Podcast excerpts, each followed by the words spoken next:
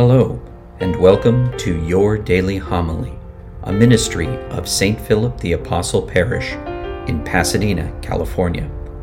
For more information on today's readings and homilist, please view the show notes below. And now, your daily homily.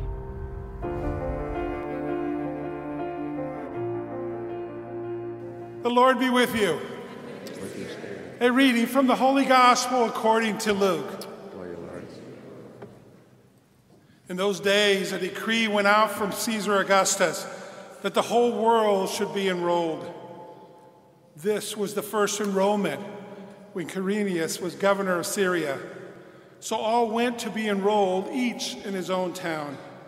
And Joseph too went up from Galilee, from the town of Nazareth to Judea, to the city of David that is called Bethlehem, because he was of the house and family of David, to be enrolled with Mary, his betrothed, who was with child. While they were there, the time came for her to have her child, and she gave birth to her firstborn son. She wrapped him in a swaddling clothes and laid him in a manger because there was no room for them in the inn. Now there were shepherds in that region living in the fields and keeping the night watch over their flock.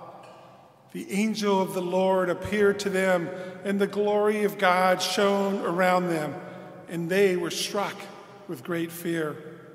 The angel said to them, Do not be afraid, for behold, I proclaim to you the good news of great joy that will be for all the people. For today in the city of David, a Savior has been born for you who is Christ and Lord. And this will be a great sign for you. You will find an infant wrapped in swaddling clothes and lying in a manger. And suddenly there was a multitude of the heavenly hosts with the angel, praising God and saying, Glory to God in the highest, and on earth peace to those on whom his favor rests. The gospel of the Lord. Praise to you, Lord Jesus Christ. I have a confession to make. After promising myself I'm not wasn't going to anymore, I still the last couple of weeks at night after work's over finally get into the rectory and caught myself watching some of those cheesy Hallmark movies. Anybody? Am I the only one? Who else? Among the men. There. You know, I, for a long time I asked myself, what is it about these movies that gets your attention? Because I can promise you, I can promise you, Christmas is not about finding the one you're supposed to f- spend the rest of your life with.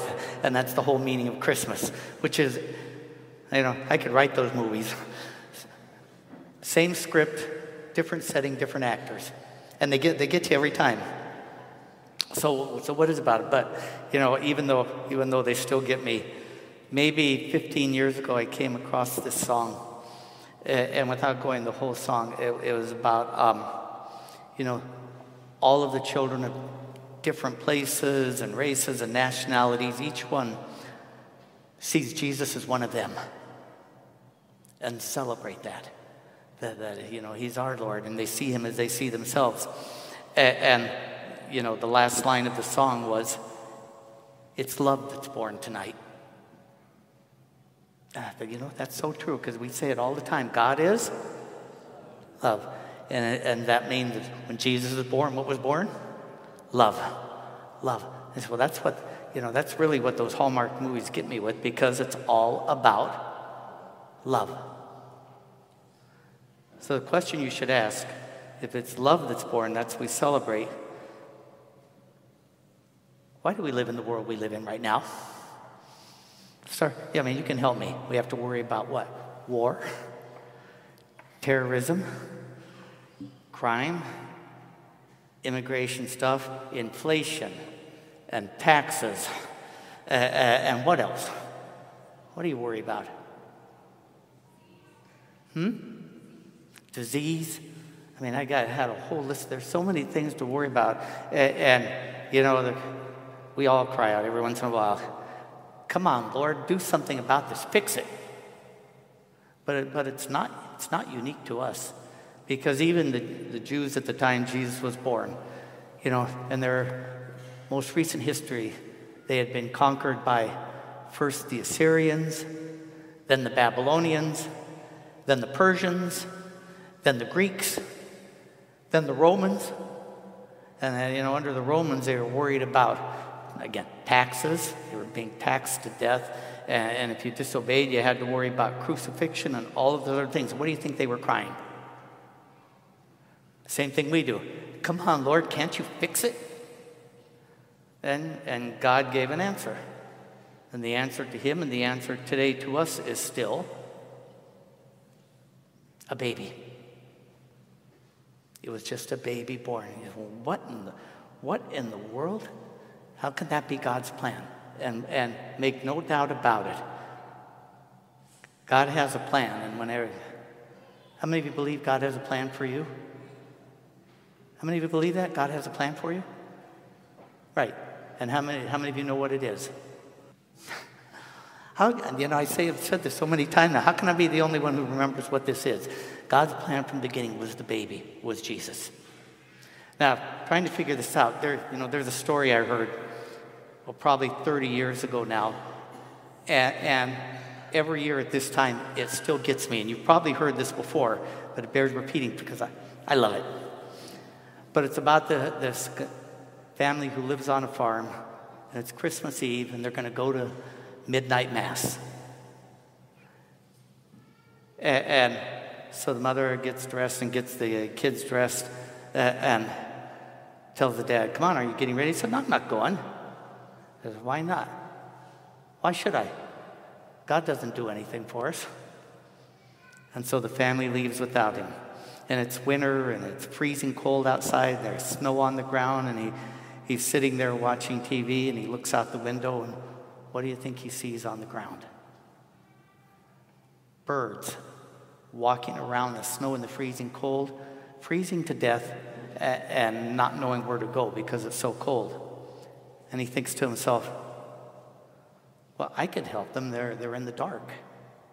So let me go to the barn and open the door and turn on the light so they'll see the light uh, and go in there. Uh, and so he goes out, turns on the light, opens the door, comes back in the house, and he waits and he looks. Guess what the birds are doing? Nothing. They're walking around still in circles, freezing to death. And he said, Well, stupid me, I didn't turn the heat on. So he goes back to the barn and turns the heat on so it'll be warmer. Thinks they'll go in now. And he waits and waits and waits, and there's heat coming out of the barn, and they are the birds are doing nothing.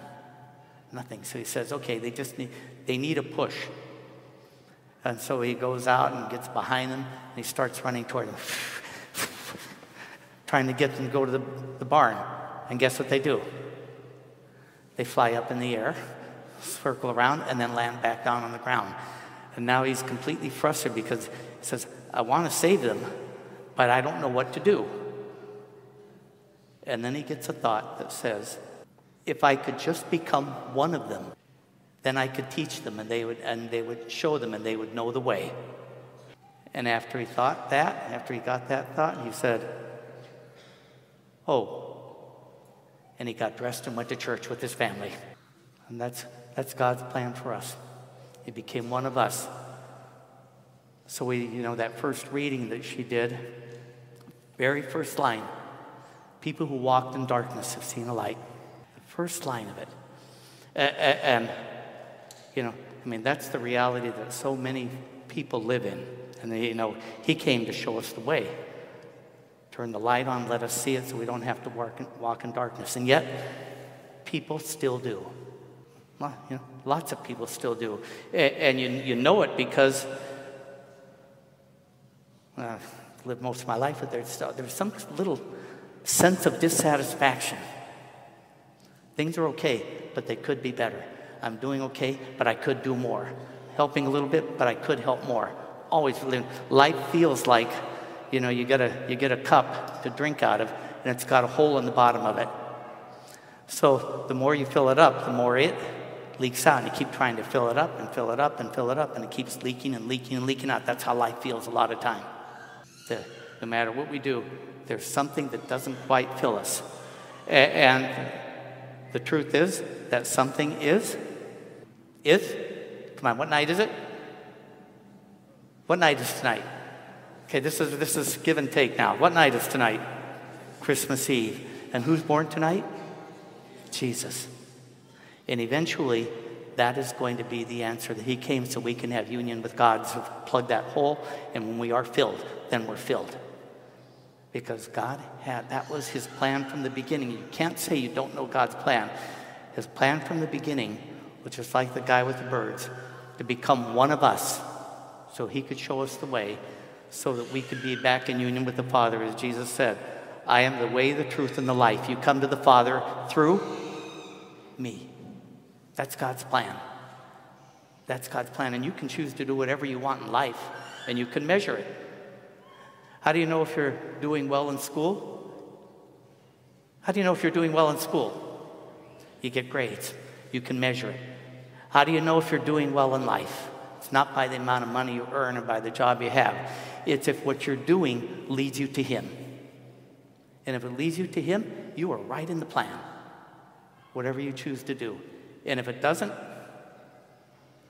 out of the plan. time, time to make an adjustment. That's what we celebrate tonight. You know, the beginning of, well, not the beginning, because it began a long time before that. But for us, the beginning of God's plan that we see in a baby. In a baby. You know, when I, when I was uh, in the seminary at my home parish, they used to carry, at the beginning of Mass, a real baby in. And the priest would carry it because he didn't trust anybody else. But he made me so nervous because, you know, you know how babies squirm. And he would carry it like this. I'm thinking, Jim, please don't drop him. please. He, never did, but uh, believe me, I won't try that. so, anyway, you know, tonight's the, the, I don't know, Christmas is the best time of the year for me. Don't you love it? Don't you love it? Now, I, I do have a, a uh, personal request for you, okay? Talked to my sister yesterday, and at her home, because the brother in law died a couple of months ago now, but at her home, she and my niece and my niece's husband and their daughter, they all came down with COVID this week. Nobody, none of it real serious, but it's just kind of like, oh my gosh, right? What a bad time, right? So if you remember tonight, pray for my family. And, for everybody else, you know what? Merry Christmas. Merry Christmas. Yeah, we're not going to be done. I'm going to ask you to do something later on. Is that a deal? If you remember, take the pledge. And don't you dare shake your head no, Matt. All right, let's stand. Thank you for joining us at your daily homily. For information on St. Philip the Apostle Parish or to support this ministry, please click on the links provided. Until our next time together, be safe and God bless.